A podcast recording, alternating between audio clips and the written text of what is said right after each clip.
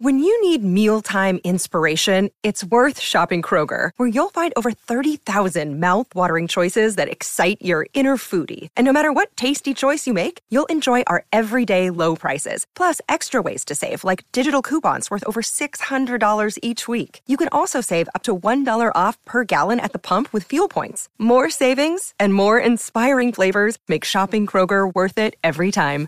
Kroger, fresh for everyone. Fuel restrictions apply. Okay, round two. Name something that's not boring. A laundry? Ooh, a book club. Computer solitaire, huh? Ah, oh, sorry, we were looking for Chumba Casino. That's right. ChumbaCasino.com has over 100 casino style games. Join today and play for free for your chance to redeem some serious prizes. ChumbaCasino.com. No purchase necessary. Full prohibited by law. 18 plus terms and conditions apply. See website for details. Three, two, one. When I'm working out, I love to listen to your podcast. Whenever you say something, other people react to it. Taking my breath away, Aaron. Verne Lundquist joins me. Welcome in, everybody, episode Jim seven. Calhoun, NASCAR 92 icon with the Dale podcast, Earnhardt Jr. your Kirk Sports Kirk podcast. Street It is on the phone. Monday, Here October 23rd, we 2023. People, I hope everybody's doing well. I hope everybody had a great weekend, enjoyed another crazy Saturday of college football, and I hope you're ready for a jam packed episode of the Aaron Torres pod. Here is what you need to know about today's show. We're going to open that top 10 matchup, Penn State, Ohio State. Oh, it, it went a little different than a lot of us thought. Yes, I picked Penn State to win. I thought it was a bad day for James Franklin. Also, got to give credit to Ryan Day, who I thought had one of his finer moments as Ohio State's head coach. From there, we take a quick break. We come back. You know who did not have a fine moment? Lincoln Riley and the USC Trojans. They lose a second straight, and all the conversations are beginning. Should Caleb Williams shut it down? Is Lincoln Riley going to the NFL? Does the NFL even want him? Which I think is an interesting conversation. We will discuss all of that. Quick break, wrap with Bama beating uh, Tennessee, Clemson taking another loss. They look very average. I think the kids call it mid. So busy show, loaded show, fun show. Before we get started, do have a quick reminder. The Aaron Torres Pod and Aaron Torres Pod YouTube page have partnered with DraftKings Sportsbook this football season. Legal sports betting is now in the state of Kentucky, and DraftKings has an incredible offer for listeners of the Aaron Torres Pod. Bet $5 on any game. First time customers, by the way, first time users, bet $5 on any game, and you get $200 in bonus bets instantly when you use the promo code Torres. This is what you need to know. This is what you got to do. Download the DraftKings Sportsbook app. Bet $5 on any game football, basketball, hockey, baseball, all the sports are going on right now. You can bet $5 on any of them, and you get $200 in bonus bets instantly when you use the code TORS if you are a first time customer. Thank you to DraftKings Sportsbook. Fired up to be working with them, and I appreciate their support. But with that said, let's get to the topic of the day. And the topic of the day, you know, bluntly, you already know where I'm going to start. Columbus, Ohio, that top 10 matchup between Penn State and Ohio State. This one, even a Tuesday, Wednesday last week, you could feel the everything building towards Saturday in Columbus. Two top 10 teams, undefeated. Both teams kind of needing a win to validate themselves. Um, and I think this one felt different even from other Penn State, Ohio State games for all the reasons that we talked about on the show throughout the week. Ohio State's coming in banged up. Penn State basically coming off of a double bye. They had a bye and then they played UMass. Um, you know, Ohio State doesn't feel quite as elite as they've been. Penn State has been telling us since August that this is the most talented team that they have had under James Franklin.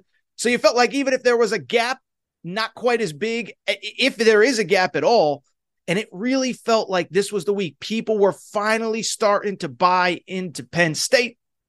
Unfortunately, this Penn State Ohio State game looked pretty much like every other Penn State Ohio State game since 2016. As Penn State certainly had their chances, Penn State was in the game for most of the entire afternoon, and they didn't make the plays when they needed to. They came up short and they lose 20 to 12 in Columbus. Worth noting, by the way, six of those points came on a touchdown with under two minutes to go. So it wasn't as though this was a really close game in the final few minutes. Um, but yeah, Penn State loses. This felt like the year they were finally going to get him. And let me just say this I've been hesitant on this show to really go after James Franklin, but I think bluntly, for all the reasons I just laid out, this one falls on him and a guy who has taken so much wrath from his fan base, I think deserves every bit of it today coming out of this Penn State Ohio State game. And before you know, before we get to all the miscues, let, let me say a couple things here. One, I, I know there's shows, oh, you got to credit Ohio State, and I do want to credit Ohio State, and I do think there is a segment of Penn State fans that would sit there and say, look, Torres, come on, man, you're being too tough. Ohio State is an elite defense. Uh, Ohio State was at home. Penn State lost its best edge rusher. Come on, man. Like somebody had to lose that game and it just so happened to be us. And, and and maybe there aren't a lot of Penn State fans that feel that way, but I'm sure there are some. What I would say to that is yes, let's credit Ohio State. The defense is elite, and we'll certainly talk about the strengths and weaknesses of Ohio State momentarily. But at the same time, I feel awful about the Chop Robinson situation. I'm not saying that injuries are ever anything you root for or whatever, but Ohio State was plenty banged up coming to this game. So don't sell me on injuries and don't sell me on, well, it's Ohio State. You know, everything's still ahead of us. Yes, I get it. But and, and I get Michigan's at home. But again, this was the year. This is not an elite Ohio State team by Ohio State's own standards. And you know how I know that? Because Gus and Joel talked about it on the broadcast. They said that James Franklin said that in their meeting. So don't tell me it's Ohio State and they're great and, you know, credit to them. Why are you blaming Penn State? This one to me falls on Penn State. And again, it falls on James Franklin. And it was just, it was a game where it didn't feel like Penn State was well prepared, didn't feel like they were well coached, didn't really feel like they did anything well, if we're being honest. First of all, the offense was abysmal. Okay. 255 yards of total offense. Um, and a lot of it came again on that final scoring drive with whatever it was, two, three, four minutes to go. Beyond that, Drew Allar, who we have been sold is finally the answer at the quarterback position. Well, he wasn't on Saturday. 18 of 43 passing. Uh, obviously, the late touchdown, but he was not good. He missed so many throws. And, and, and listen, part of it was that, again, credit to the Ohio State defense. And part of it is, yes, you can't blame James Franklin uh, because his quarterback missed some throws. But I didn't love the play calling. It felt super conservative. And then, oh, by the way, even if you want to say that Drew Allar did not have his best game, I would agree with you. But at the same time, how many different coaches, offensive coordinators, and quarterbacks do we have to go through before something clicks, right? Like we've been told for all these years, Sean Clifford can't beat the big boys. Well, wait until we get Drew Allar. A year ago, it was wait until we get Drew Allar. And he did not live up to anyone's expectations. He wasn't good enough. And some of it falls on him, but some of it falls on the coaching staff for the positions that they put him in. By the way, the rest of the stats are abysmal. Okay couldn't really run the ball, still tried to run the ball, put yourself in a lot of third and longs. But how about this first stat? One of 16 on third downs. I mean, that is insane. One of 16 third down conversions. It was just, it, it was unbelievable to watch. It was unbelievable to see in person. And so, again, it falls to me on Franklin because I get it. Good team on the road. It's nothing's ever going to go perfect. But I can point to three, four, five moments in that game where I either thought it was just abysmal coaching or poor coaching or unprepared players. I mean, think about it like this think about all of the situations that happened throughout that game that you can sit there and point to the Penn State coaching, play calling, whatever. One, first of all, was like the second or third drive. You pick up two big rushing plays back to back, and you're like, okay, here we go. Run game's going with Nick Singleton. Immediately throw three straight passes. Didn't make sense. Don't capitalize on that. That's early. Later on in the first half, big moment in time, you pin Ohio State back by its goal line. They're screwed. They can't get out of their own way. They can't do anything right. You set up the punt. Your punt returner is back. He returned two punts last week. I think his his feet are on uh, right around the 50 yard line. Lets the punt go over his head, rolls about 25 more yards, becomes a 71 yard punt. What should have been the best field position you had all game, all of a sudden, boom, becomes a, a 70 plus yard drive that you are unable to capitalize on. Late in the game, backed up against your own goal line. Drew Allar, third and short. What do you do?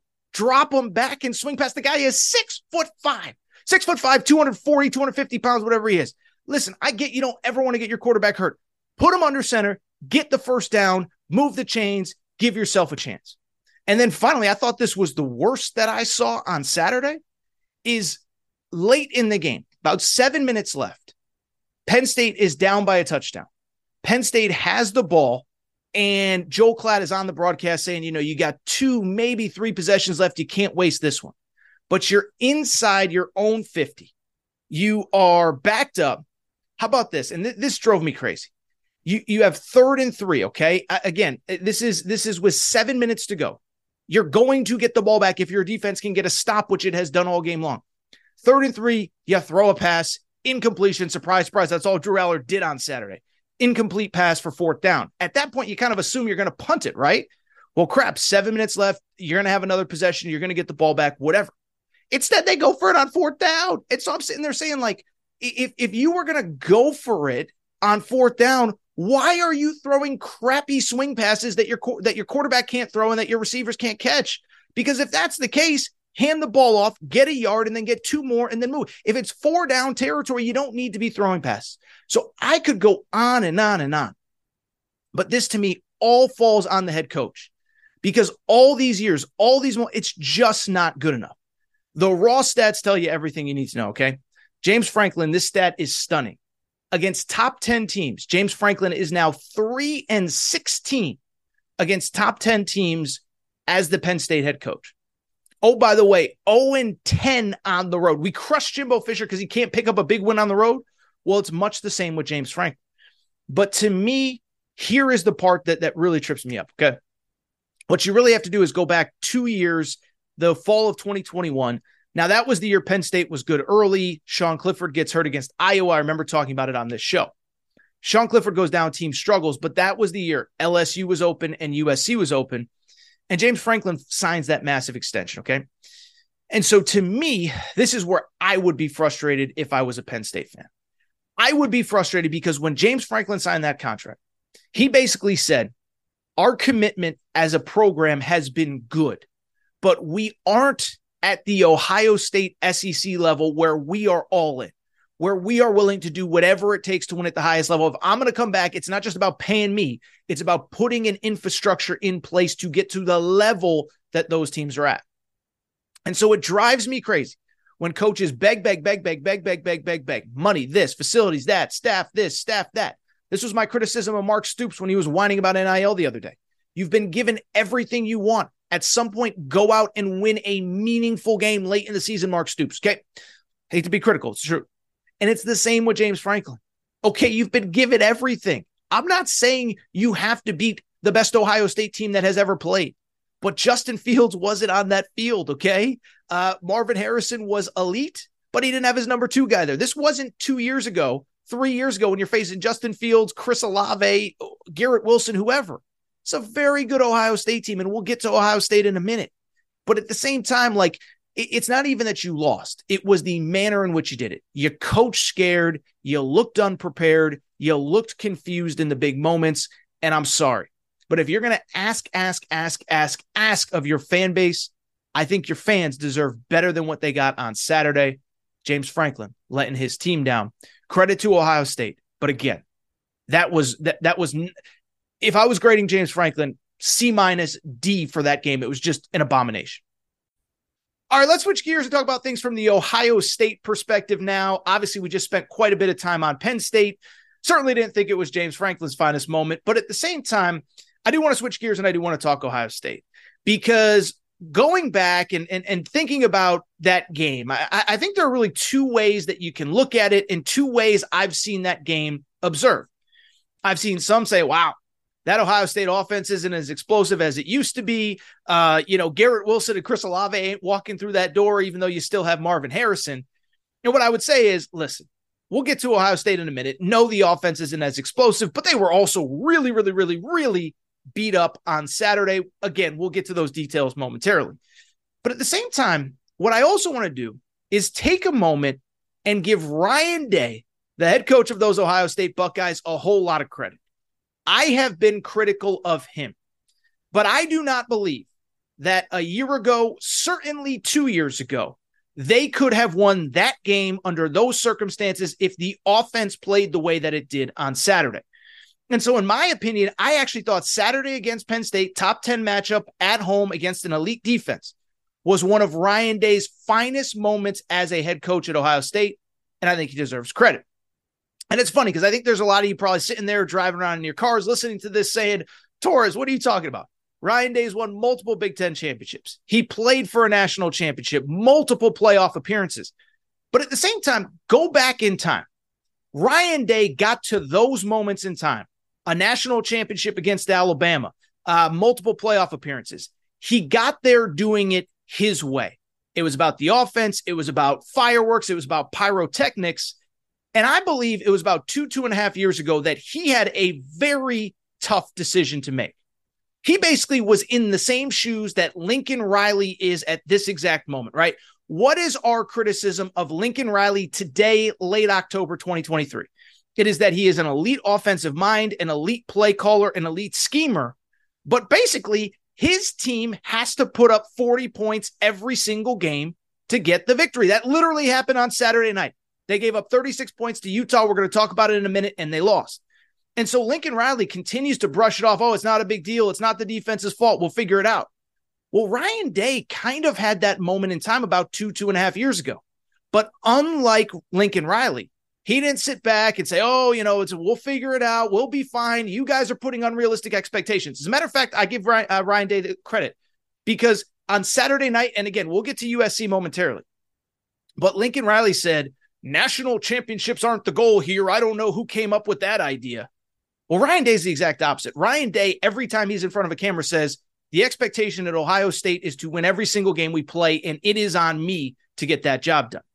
And so when I look at Saturday and when I look at why I think this was one of his finest moments, it wasn't because of what happened on Saturday and it wasn't because of what Ohio State did over the course of this past week to get ready for Penn State. It really is what Ohio State has done the last two full years to fundamentally change who they are as a program. Think about, I've talked about Alabama a lot this year. Nick Saban, over the course of this season, has fundamentally changed how that team plays in about a three, four week period in the middle of the season. I think it's one of his best coaching jobs that he's ever done. Another topic that we'll talk about later in this show. Well, Ryan Day, it was two full years ago now. Remember, they lost to Oregon at home at the horseshoe. That was that moment in time where Ryan Day kind of had his Lincoln Riley moment from last night, where he said, I can't keep doing this. I can, but if we don't have an offense that can put up 40 points every single time, we're not going to be able to win. Remember, they played Oregon at the shoe early 2021. They get punked at the line of scrimmage. When he lost that game, rather than sitting there saying, oh, it's all going to be fine, we'll get it figured out. No. That Monday or Sunday, he demoted his defensive coordinator. It wasn't easy. Kerry Coombs, a longtime uh, guy that was in that program, beloved at that school, demotes that guy. Eventually, in the offseason, brings in Jim Knowles from Oklahoma State, the current defensive coordinator. And you can see the impact year over year over year. Two years ago, I looked it up before I did this segment, did a little bit of research. 68th nationally in total defense in 2021. That was the year they they went whatever it was, 11 and 2, won the Rose Bowl, but again, they lost to Oregon, they lost to Michigan. Last year, top 15 nationally in total defense. This year, they are currently a top three defense nationally. And so, again, Saturday wasn't about a week it wasn't about a game, it was about a culmination of a three year change as a program at Ohio State. It was about we have to be a team that, hey, if we put up 50, that's great. But if we only put up 20, can we beat elite teams? Because there's going to be moments in time where we're going to have to do that. And that was Saturday. And you could sit there and say the offense doesn't look explosive, but let's talk about that for a minute. Because you look at the injuries that they dealt with, and this is another thing I think Ryan Day should get credit for. You know how banged up that Ohio State team was? Remember, Penn State was coming into that game off what was essentially a double bye. By two weeks ago, they played UMass at home. They had three weeks to get ready for Ohio State. Three weeks to get ready, and Ohio State still gets the victory. And they not only get the victory, but think about the circumstances under which they did it. Best running back, TreVeyon Henderson. Poor kid hasn't been healthy in two full years. Leading rusher, did not get a carry in that game because he was not good to go. Chip Trayanum, second leading rusher, only had nine carries left last week's game, was a little bit banged up this week. Emeka Egbuka, first round NFL draft pick at wide receiver, number two guy behind Marvin Harrison, did not play, is not healthy. And oh, by the way, Marvin Harrison hasn't really been healthy all year. And I've been told behind the scenes that Kyle McCord's got something going on too, where he's not at full strength. So j- just take the injuries that are on the record leading rusher, second leading rusher, second leading receiver, banged up quarterback in the middle of a grind, much tougher schedule to this point than Penn State has played. And they get the win at home, but they get the win because of that defense. And ultimately, to me, it goes to Ryan Day and it goes to the decisions that he made two full years ago that being good isn't good enough and that we need to elevate ourselves to another level defensively so we can elevate ourselves to another level as a program. Think it is one of the more underappreciated things. And again, for a guy that takes nothing but heat, I give him a lot of credit. Now, I know there's a lot of people that'll say, yeah, but will that off, you know, the, the, the goal is always to win a national championship. I get it. And will that offense, what will it look like against Michigan? That's another conversation for four or five weeks down the road.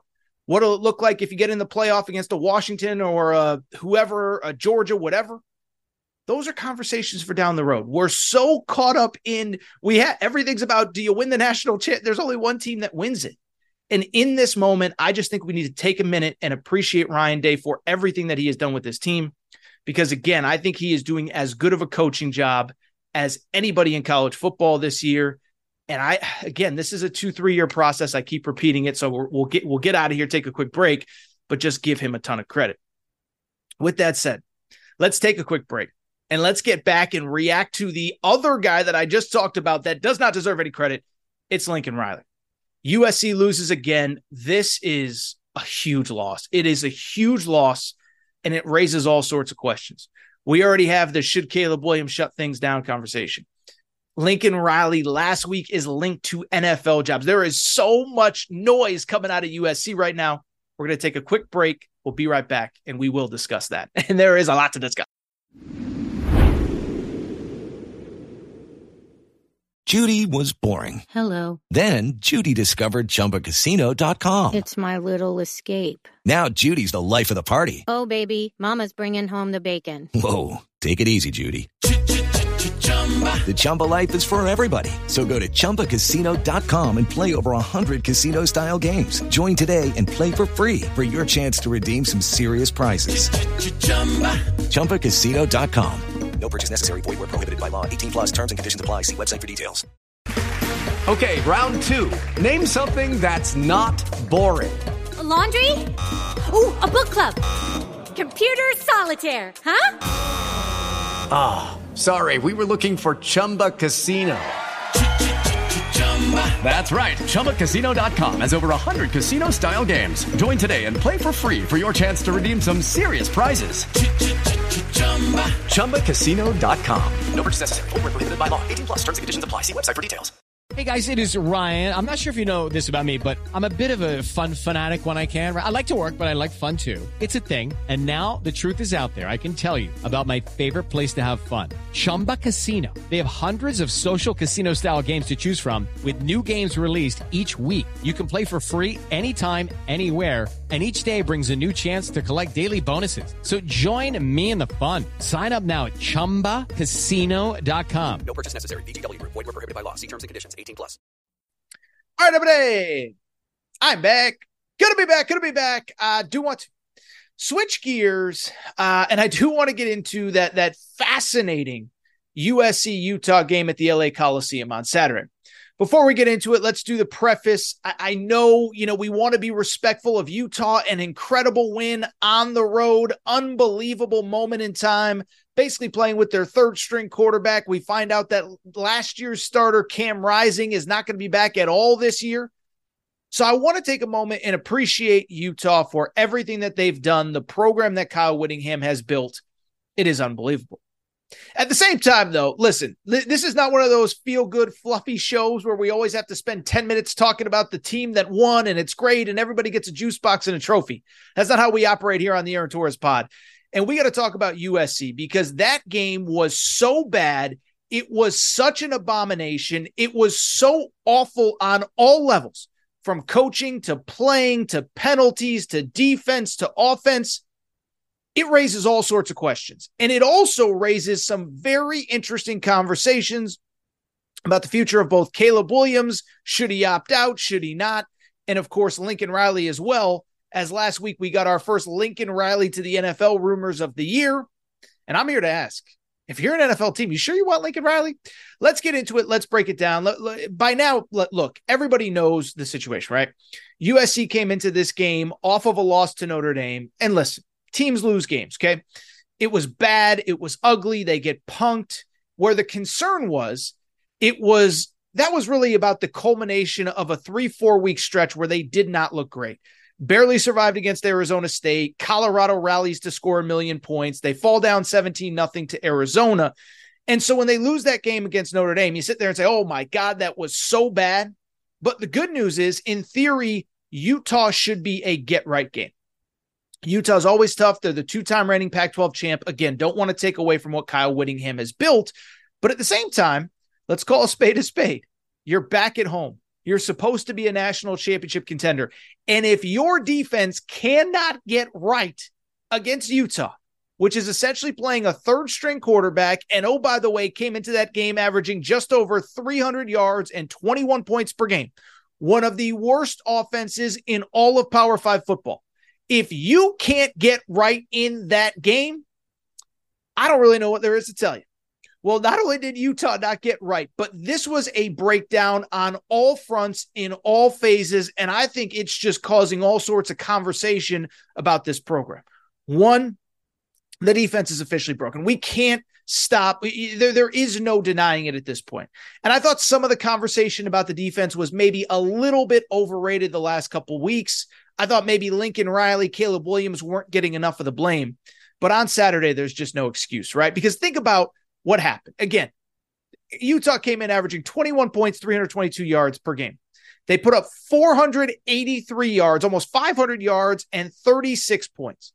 But more importantly, you don't have to be an X's and O's expert to see how poorly coached they are. I say it all the time. I don't claim to be smarter than the head coaches and the coordinators and the guys that are paid millions to figure it out. But all you have to do is watch USC and you can see that they are not well coached. The bottom line is that there were replays where you could see guys take the wrong angles. You could see guys miss wide open tackles that you got to make that if you're watching college football all day, you see get made in other games by other teams all the time. So the defense was not good. But let me also say this. You know who I thought had an awful night on Saturday? I thought Lincoln Riley had one of his worst nights as a coach that I have seen. Not just because the defense is a mess, we know that. The offense, I thought, was terrible. First of all, early in the game, USC is running the ball very effectively. Off the Notre Dame game, you want to reestablish the line of scrimmage. You change some things along the offensive line.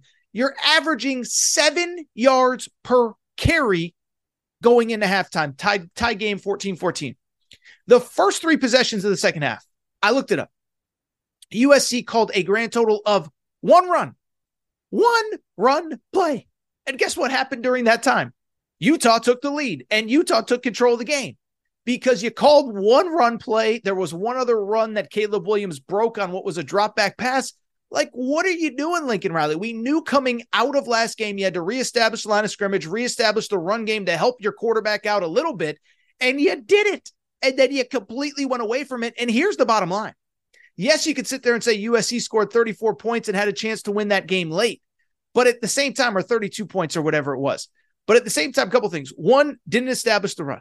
Two, the the the, the multiple missed two point conversions come back to bite you. But three, here is the other thing about that game. You can sit there and look at the points, but you blew the two point conversions. And then beyond that, how about this? You had a pick six for a touchdown, and Zachariah Branch set up the last touchdown with a 61 yard punt return.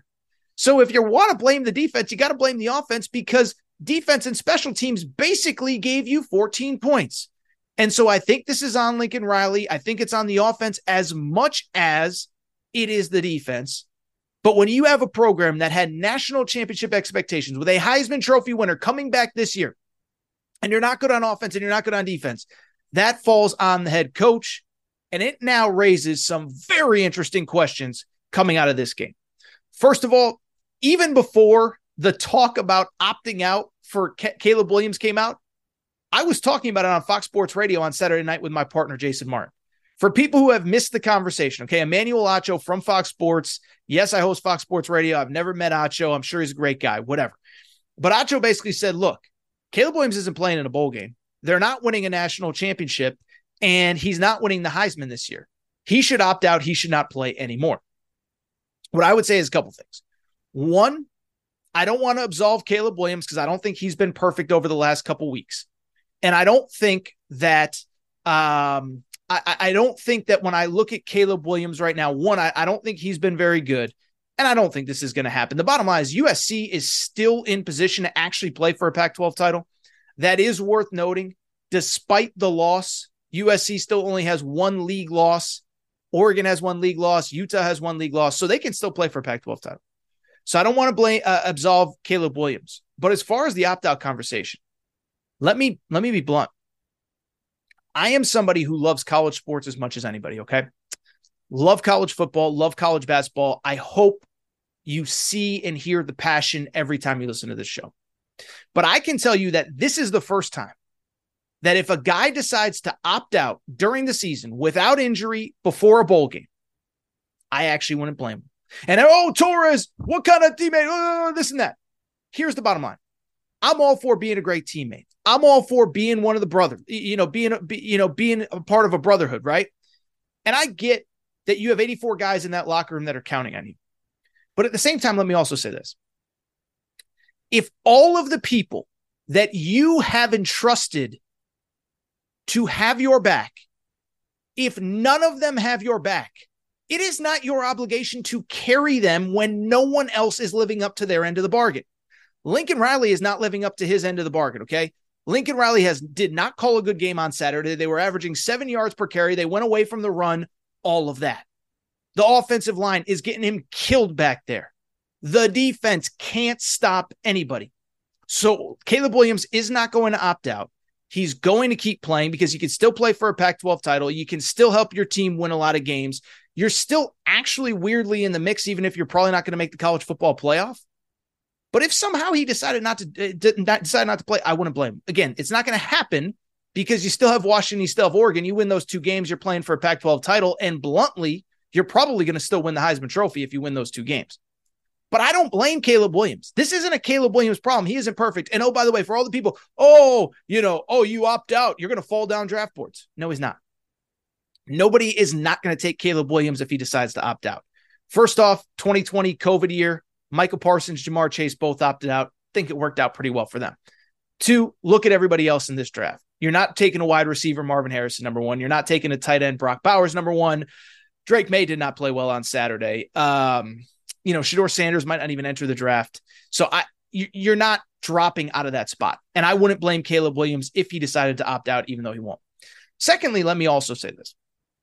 Last week, Dan Patrick from Fox Sports Radio was the first one to put out the rumor that Lincoln Riley is essentially shopping himself to NFL teams. Now, I had actually heard this a day or so before uh, before uh, Dan Patrick put it out, and what I was essentially told, I don't think Lincoln Riley is necessarily in a rush to go to the NFL. What my understanding of the situation is, is he has essentially let some teams know, specifically the Chicago Bears, who I believe won on Sunday. So this maybe doesn't help things. But he has essentially told teams if you draft Caleb Williams, and if you wanted me to come along, I'd love to hear the conversation. I'd love to have a conversation. So I'm not sold that if X team, you know, if the Arizona Cardinals end up with the fifth pick and they're not getting Caleb Williams, I don't think Lincoln Riley is fighting for that job. But I bring it up because those rumors are out there. But I had this conversation throughout the week and I thought about this. If you're an NFL team, do you really want Lincoln Riley? Like it sounds crazy. It sounds blasphemous. It sounds whatever. But at the same time, think about it like this What is Lincoln Riley trying to sell to you? Well, I can get the most out of Caleb Williams. Well, first of all, you're not getting the most out of Caleb Williams this year.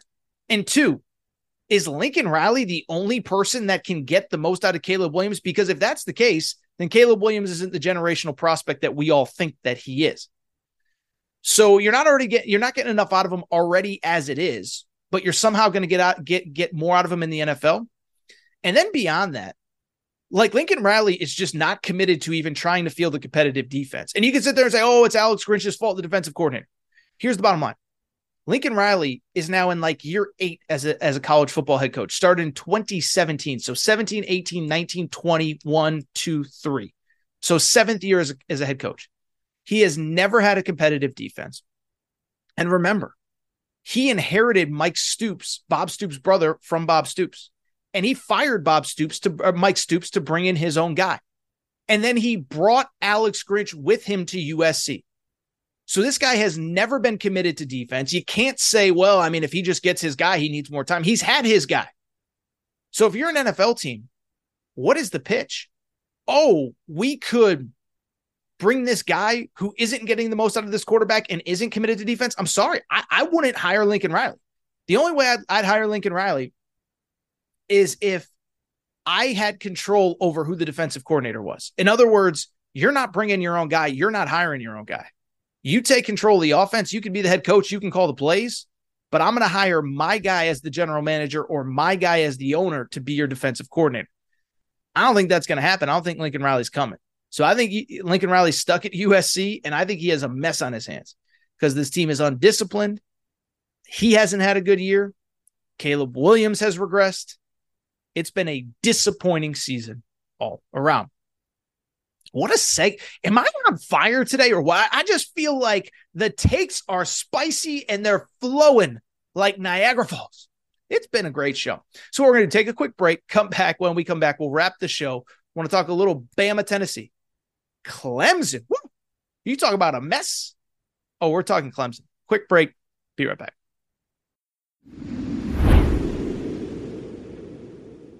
It is Ryan here, and I have a question for you. What do you do when you win? Like, are you a fist pumper? a woohooer, a hand clapper, a high fiver. I kind of like the high five, but if you want to hone in on those winning moves, check out Chumba Casino. At ChumbaCasino.com, choose from hundreds of social casino style games for your chance to redeem serious cash prizes. There are new game releases weekly, plus free daily bonuses. So don't wait. Start having the most fun ever at ChumbaCasino.com. No purchase necessary. VGW. Void were prohibited by law. See terms and conditions. 18 plus. It's time for today's Lucky Land horoscope with Victoria Cash. Life's gotten mundane, so shake up the daily routine and be adventurous with a trip to Lucky Land. You know what they say. Your chance to win starts with a spin. So go to LuckyLandSlots.com to play over 100 social casino-style games for free for your chance to redeem some serious prizes. Get lucky today at LuckyLandSlots.com. Available to players in the U.S., excluding Washington and Michigan. No purchase necessary. VGW Group. Void where prohibited by law. 18 plus. Terms and conditions apply. All right, everybody. I'm back. Good to be back. Good to be back. Final segment of the show. So good to be back. Do want to go ahead and wrap with the rest of the week eight college football slate. Cannot believe we are through eight weeks of the season. The good news is the best is yet to come. It is a fascinating time. I think I said it last Wednesday's show, but this is the kind of time of year where things start to get crazy, where some fan bases are really happy, some fan bases aren't weird stuff starts to happen. So let's dive into the rest of the Saturday slate. Couple top 25 matchups we have not gotten to. First one, as I said on on Friday's show, it is the rivalry that you can quite literally set your watch to. Third Saturday in October, Tennessee at Alabama. And this one obviously had some really big stakes. Top 20 matchup. Tennessee won last year to break a streak that had gone on forever. And to Tennessee's credit, played maybe the best half of their season, jumping out to a 20 to 7 lead. At the same time, though, while I would love to come on this show here on a Monday and have a bold, scorching hot take, I don't really have one because even when Tennessee had that lead at halftime, I never really thought Alabama was going to lose that game. And then when Alabama to open the second half hits a deep touchdown pass within the first minute to cut it to 2014, I just kind of sat there and said, like, Alabama's going to win. Um, you know, this is who Alabama has been since the loss to Texas as they figured out who they are. Remember, Ole Miss a few weeks ago to open SEC play, it was 10 to 7 at the half. Alabama won 24 to 10 going away. Texas A&M a few weeks ago, they actually trailed at the half. People forget that. They trailed at the half. They stayed calm. The defense wore down Texas A&M, made more big plays and they won. And so I'm not really surprised and I don't know that I have any like amazingly bold takes on either team. I do think there was some interesting stuff, though. And I want to start with Tennessee. And I, I understand Tennessee fans are upset with the referees, not happy with a lot of things that did not go their way. Josh Heupel had some comments where he sort of blamed the refs, but didn't come out and say it in the post game press conference. Listen, I'll be blunt. I, I, I love all. I love Vol Nation. Love Tennessee fans. Couple Tennessee fans were asking me to come down. UConn plays in, uh, you know, in Neyland Stadium a few weeks from now. Come down. That will not be happening, by the way. The refs are not the reason you lost the game. The reason you lost the game, Alabama is one a really good team. And obviously, late in the game, Joe Milton, a crucial mistake, strip sack score, which ended up essentially being the difference in the game. And so I, it's not that I don't think that refereeing could be better. I think every game that's ever been played could probably be refereed a little bit better. But I just bring it up because the refs are not the reason you lost the game. You went scoreless in the second half. That is ultimately why you lost the game. At the same time, though, let me also say this about Tennessee. And I know people aren't into moral victories on Monday after you lose a big conference game uh, against a rival. Obviously, Tennessee, in theory, was in, in, position in the SEC East. They obviously still have to play Georgia, Missouri, etc. But at the same time, let me say this for Tennessee. I know there's no moral victories, but that felt like a super positive result for Vol Nation. Let me explain why. Tennessee this year in theory, this was supposed to be a rebuild, right? You lose Hendon Hooker, you lose Jalin Hyatt, you lose some really good players on defense. Now, you had a lot coming back. By the way, you lose Bru McCoy to injury this year. And so when I look at Tennessee right now, this is a Tennessee team. They won against Alabama last year. They were up 20 to 7 at the half this year. And even if we don't think this is a vintage Alabama team, like Tennessee was in position to beat Alabama for a second straight year on the road with a team that is nothing resembling one of the best teams that they, in theory, could have under Josh Heupel.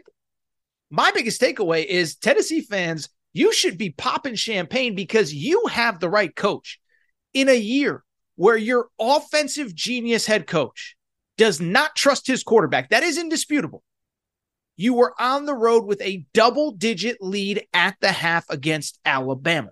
And so you can blame the refs. You can talk about this. You can talk about that. I think it's a positive though. You mean to tell me that that this year, if you had told me that that by week eight, Josh Heupel just would not trust Joe Milton in big situations, I think Tennessee fans would be like, "What? You know, what, that's seven games. What are we? Four and three, three and four? No, you're five and two. The loss to Florida, you know, that's a different conversation. But you were in this game against Alabama. You beat a top 20 te- or you beat a Texas A&M team at home that I, I, believe was ranked. I could be wrong on that. Um, but a, a Texas A&M team that still is plenty talented. You're in very interesting position going into the second half of the year. You're playing Kentucky, a team that you have largely had success against. I think this is all positive. And you know what? When I think about Josh Heupel, I think about remember when Deion Sanders in Colorado lost to USC? And Coach Prime went to the podium and he said, Guess what? This is the worst we're ever going to be. So you better get us now. That's kind of how I feel about Tennessee. Like, this is kind of the worst team that Josh Heupel is ever going to have. There is never going to be a year where he trusts his quarterback less. And so, because of it, I think it's nothing but a positive for Tennessee. I know you want to win the game. I know you're mad at the refs. There are silver linings, and I think this is it. And oh, by the way, Georgia probably not going to have Brock Bowers in a couple weeks. Kentucky, you guys have had a lot of success against Kentucky. We'll see what happens. I, I just think there's a lot of positives for Tennessee. From the Alabama perspective, you know, this might be a deeper dive during the week. Alabama is on a bye this week. So, I, you know, I'm not going to spend a ton of time on this now. But I believe you could argue that this is one of Nick Saban's best coaching jobs. And we've talked so much about it the changes, the this, the that, the whatever. You've heard me talk about it a million times. I don't need to repeat it. But at the same time, to be in this position, to be seven and one going into your bye. You beat LSU, you're essentially going to the SEC championship game. Now, I know in theory they still have at Kentucky and at Auburn. So I get that. I get that the SEC schedule is not over, but you beat LSU. Nobody is catching you. And so because of it, everything is still ahead. I thought it was interesting after the game. Nick Saban talked about a lot about this is one of his favorite seasons to coach. And he kind of said, like, this team kind of drives me crazy, but they're about the right things. They have the right mentality. They work hard. They work together. And I give Nick Saban a ton of credit. Had to make changes on that staff in the offseason. Kevin Steele is no doubt about it a stud. Okay. I don't care if he's 90 years, he's like, I think he's like 66 years old or something like that. The guy knows defense. Okay. And I, I'm not scheme guy. I'm not telling you how he's doing it, but he has stuff figured out. As I said, dominant second half against Ole Miss, dominant second half against Texas A&M, dominant second half against Tennessee. So credit to Nick Saban for bringing back that guy. Credit to Nick Saban for finding Tommy Rees. And I know Tommy Rees, there's still a little Alabama fans don't know what to think of him, but he has figured out how to go ahead and and and take care of business with this team, um, and and and really put his players in position to succeed. So from the Alabama perspective, I think this is one of the best coaching jobs that Nick Saban has done. Maybe we dive on it on Wednesday's pod. I think they've done a very good job. Really quickly, other top 25 matchup. Not going to spend too much time on this. Florida State against Duke. Duke, first of all, had the lead and control in this game until their starting quarterback, Riley Leonard, gets hurt. Okay. Um, I want to give due credit. They are so good. Like, like they are so well coached. Mike Elko was ironically uh, Texas A&M's former defensive coordinator. And, I, you know, listen, I'm not a Texas oil billionaire who's a Texas A&M fan. If I was and money was no object and it really goes sideways, pay pay Jimbo's buyout and go get Mike Elko because Texas A&M or uh, Texas A&M, Duke on the road at Florida State was in control of this game. Remember, they were up 20 to 17 going into the fourth quarter. Uh, Riley Leonard gets hurt. Florida State pulls away. Florida State wins. Credit to Duke for the valiant effort. I do think it's kind of worth noting this with Florida State. I think it's a little early to punch anybody's ticket to the uh, to the to the college football playoff. But look at Florida State's back half of the schedule. Okay, so they're seven and zero. Oh. By the way, this is why I like them to make the playoff in the preseason. I said their two toughest games, LSU at Clemson, are in September. If they can go one and one, they're going to be favored in every game the rest of the year. Well, now they they went two and zero oh in those, seven and zero right now. Final five at Wake Forest, at Pitt, Miami at home, North Alabama at Florida. I don't see a loss there. Now, if you want to argue that maybe Florida's getting a little bit better and things are da da da and this and that, um, you know, then then yeah, like maybe you can argue that Florida on the road is going to be a different deal. Maybe you argue Miami is coming on strong, whatever. I just bring it up to say I don't see a loss on that schedule, and I certainly, even if you lose, are you going to lose a game and then in the ACC championship? I guess in theory, you catch North Carolina on the wrong night, you catch whoever. You know, I'm trying to think of who they could potentially play. Louisville, uh, maybe this Duke team again at full strength. I don't know. I mean, I guess in theory, but what I would say from Florida State's perspective, it, it, they feel pretty good to me that they are going to probably finish the regular season undefeated, probably go into the ACC championship game with a maximum of one loss and be favored there. Again, you don't want to put the cart before the horse, but it does feel like to me that is a team that is in very probably better position than anybody, right? Washington still has a couple big games. Oregon has some big games. Uh, Oklahoma, Texas all struggled on Saturday. At some point, like like some of those teams are going to lose. Florida State's in really good shape. All right, finally, I do want to wrap. There is one final game, and it did not feature a top 25 matchup. As a matter of fact, it did not feature a single ranked team. It was the Clemson Miami game. And we talked a little bit about this on Friday's show certainly talked about it on the college football betting pod last week. Um, you know, Miami wins in overtime 28 20. First of all, congrats to Miami. Two game losing streak. I didn't think they had played that bad. Miami's biggest problem was they turned the ball over nine times in the last two games. Uh, and I said, look, if you just take care of the football, you're, you're, you're a better team than that record says you are. Well, guess what? One turnover in that game, they end up winning. But the story is obviously Clemson. Clemson loses this game to fall to four and three overall through seven games and two and three in the ACC. And so it's interesting because as I thought about today's show, I kind of wondered, I was like, is there really another conversation to be had about Clemson? We talked about it two seasons ago with DJ. We talked about it last year when they did not make the college football playoff. We talked about it when they lost to Duke earlier this season. This is a program that has been regressing. This is a program that has been going in the wrong direction. It is for all the reasons that we've already talked about. Dabo Swinney is stubborn in the transfer portal. Dabo Swinney doesn't have a transformational quarterback like Trevor Lawrence or Deshaun Watson. He's lost some good assistants like Brent Venables. And so I didn't know if I should really talk about it. But I saw some stuff that I think is worth noting as far as why this really this to me let me let me, let me why we're talking about this. This feels like the moment in time that it is absolutely indisputable that Clemson is no longer an elite program. Two national championships in all of our memories. They deserve you know have the parades have the celebrations have the anniversaries. But that program is gone and i don't know if it's ever going to come back okay first of all, the, the stats are jarring, okay? And, and I'm sure many of you saw these on social media. But Clemson, going back to last year, how about this? These stats are insane. Do you know that Clemson in their last 13 games overall, Clemson is seven and six in their last 13 games. Seven and six overall in their last 13 games. Lost two games in November last year, plus the bowl game to Tennessee. Now, obviously, four and three this season. Beyond that, they're three and five in their last eight Power Five games. That is insane. And it speaks to something we've talked about on this show. And I know we talked about after they lost to Duke. This is not the same program with the same juice that they had even three, four years ago. Okay. Bottom line is, you watch that Duke game, it stood out and it stood out against Miami and it stood out against Wake Forest and pretty much everybody they played. They don't got the dudes anymore. I mean, the, the, the, the most important moment of Clemson season probably goes back to week one, Labor Day weekend, when they're playing Duke at Duke. And Tom Luginbill, who has a background in scouting, his dad was a college coach. He said, Guys, I'm standing on the field. Athletically, there is no difference between Clemson and Duke. Zero difference in size, speed, athleticism.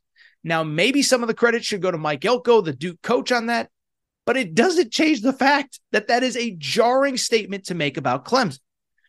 And so you look at this team, they're not special at quarterback. I keep being told that Cade Klubnik is going to get there. It hasn't happened yet. Doesn't it doesn't help that the offensive line is not good. He doesn't have wide receivers that can separate.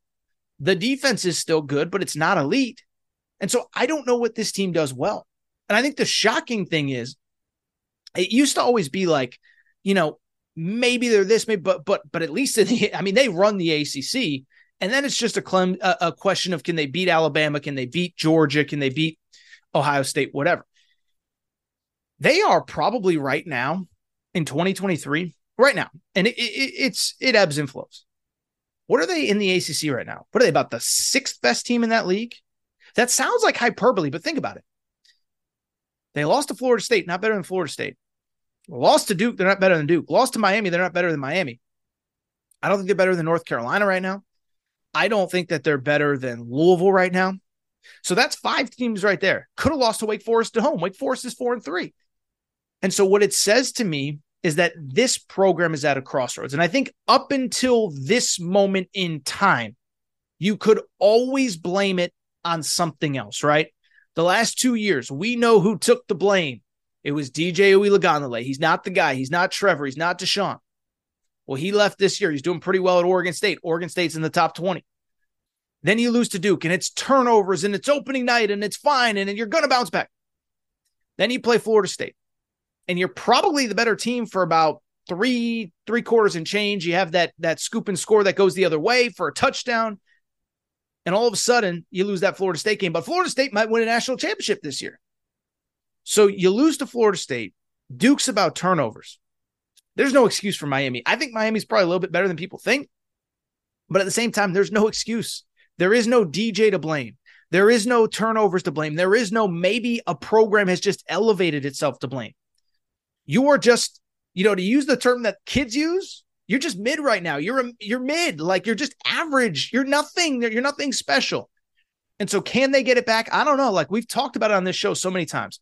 You don't need me to tell you. You don't need me to do the rant on the transfer portal again. We know Dabo has refused to use the transfer portal. We know that literally everybody in college football thinks it's wrong. I, you know, that's the crazy thing, right? Like you pick any topic in sports, you can find somebody to defend it. Like James Harden's fat, excuse my language, but he's fat and out of shape. And he's demanding a trade for the third time in three years. And there's somebody in the media that will defend it. Ja Morant's bringing guns everywhere. and there's somebody that's going to defend it.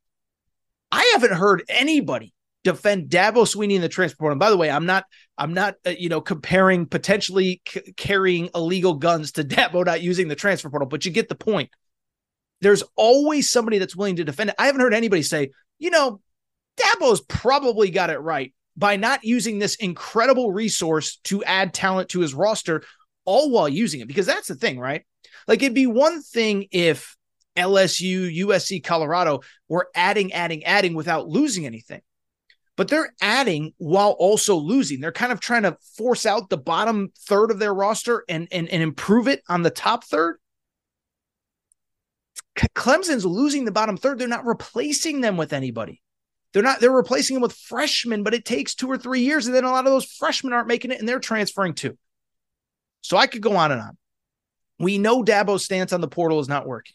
He tried to shake up the coaching staff this offseason with Garrett Riley, Lincoln Riley's brother. Bad day to be a, a, Riley brother, by the way, right? Bad day to be a Riley brother. Um, so I, I don't know what else to say. I could go on and on about Clemson, but at a certain point, Dabo's got to look himself in the mirror and say, Do I want to be a lead again or not? Because they're good, they're fine. They're at best the third or fourth best team in the ACC. And we know the standard at Clemson is not that. And I don't know if it's ever going to come back. Last thought, by the way, all those things that everybody said about Alabama, dynasty's dead, never coming back. That's actually Clemson. Like that, that's the thing that stands out. That is actually Clemson, not Alabama. All right, I think that's it for this episode of the Aaron Torres Pod. I've talked long enough, and this was a great show. What a show this was! Like, like again, I know I said it after last segment. I don't know if I if I you know ate something. I don't know if I took a little blue pill by accident that I wasn't aware of. But I had too much coffee. I don't know what it was, but this was a great, great, great show. A great show. I just, I, I think I said it on Wednesday. I know I said it on Wednesday, and I just said it a minute ago. Late October is just such a fun time because it really is that time where college football starts to get weird, where some teams, the Michigans, the Ohio States today, some teams are really happy. And then you got those teams where there are people that are mad and demanding answers. I would not want to be the AD at Clemson right now, at Texas A&M right now.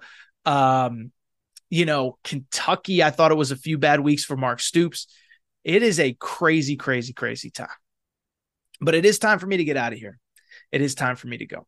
If you're not subscribed to the Aaron Torres Sports Podcast, please make sure to do so. Do it for your boy Torres.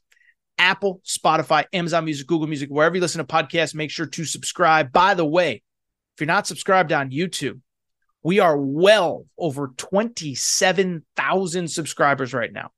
So make sure to subscribe there and make sure uh, you're getting all our content there because uh, it is a great place to get content.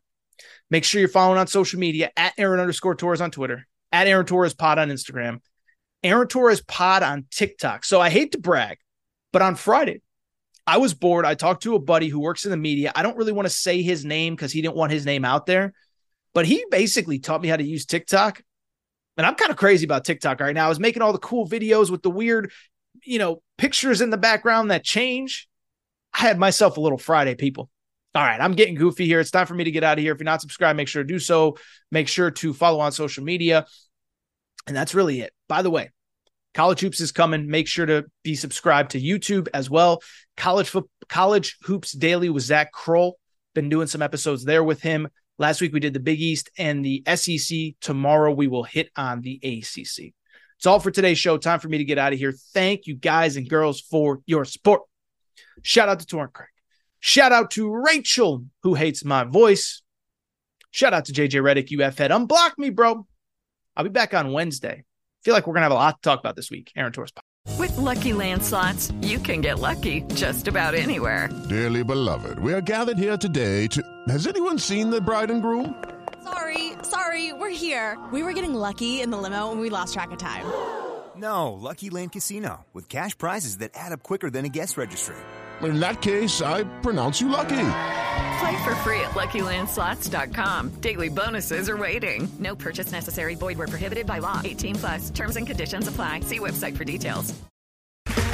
Okay, round two. Name something that's not boring. A laundry? Ooh, a book club. Computer solitaire, huh? Ah. Sorry, we were looking for Chumba Casino.